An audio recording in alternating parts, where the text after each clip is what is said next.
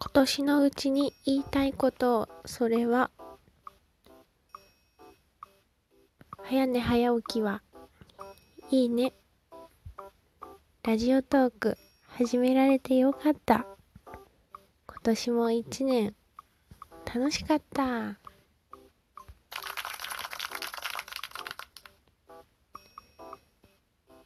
年末年始マラソン第4日目です。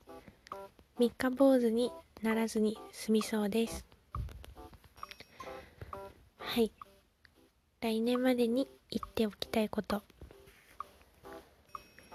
えっ、ー、とこの年末年始マラソンが始まってからではあるんですがえっ、ー、と早寝早起きをしています。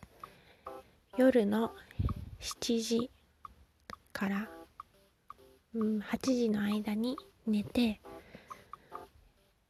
午前3時とか午前5時とかまあバラバラなんですがえっ、ー、と早めに起きてラジオトークを開き年末年始マラソンのお題を確認し投稿するという生活スタイルをこの4日間やっております。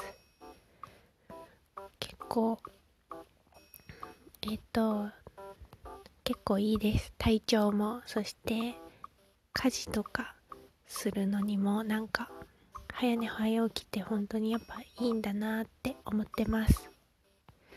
これは来年までに言っておきたいことになるのかわからないですけど。うんです。だから来年も来年もというか年末年始マラソン完走中はこんな感じで早寝早起きをしていい。2020年のスタートを切りたいななんて思っています。次。えっ、ー、とラジオトークを始められてよかった、まあ、これも来年までに言いたいことなのかと言われればうんって感じなんですがまあ2019年に思ったことは2019年中に話しておこうと思います。と今年はですねまああのラジオトークを6月くらいだったかな始めあのスタートしました。えっときっかけはですねえっと私の同級生がラジオトークでを使ってラジオを配信していて初めは聞く側だったんですが、うん、いろんな人がラジオトークで番組を持たれてるなって気がついて私もやってみようかなと思って始めました。それからまあえっと今もなんですけど本当にだななんか聞いても何の何の役にも立たない日常を話しているんですが、うん、90何個まで続けることができました。当初は毎日投稿しようというなんか謎の目標を立てていたんですがまあちょっとそれも難しくなってだいぶ配信が空いたりしているんですけどうんでもこう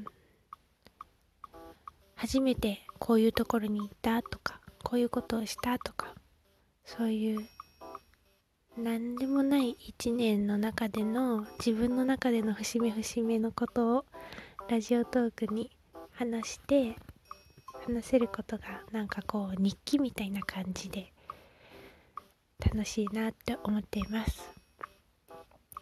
だからうん思ったんですが私がおばあさんになった時に私の孫がこの「とっちラジオ」を聞いてあおばあちゃん今なんかボケて何を言ってるかわからないけど若い時はこういうことを話してたんだとかこういうことをしてたんだなとかそういう風に思ってあの聞いてもらえたら面白いなって思ってます。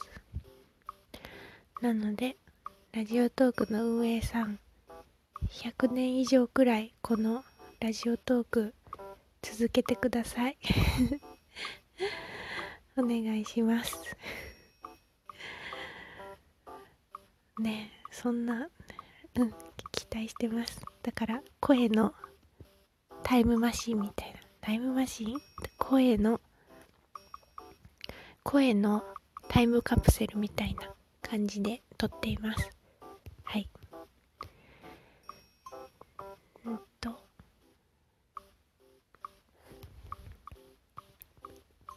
あとはえー、っとラジオトークを通してあのえっと通して交流を持てたことがとっても楽しかったです。いいねをくれたり、ツイッターでコメントをくれたり、そういうの、そういうことが、えっと、ラジオトークを続けていこう、言っている積み重ねに、ん？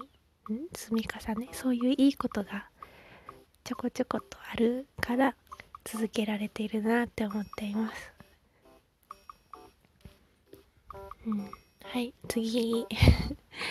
なそうだからありがとうございます。はいそして次。えー、っと今年1年楽しかったなーってことです。今年1年楽しかった。うん。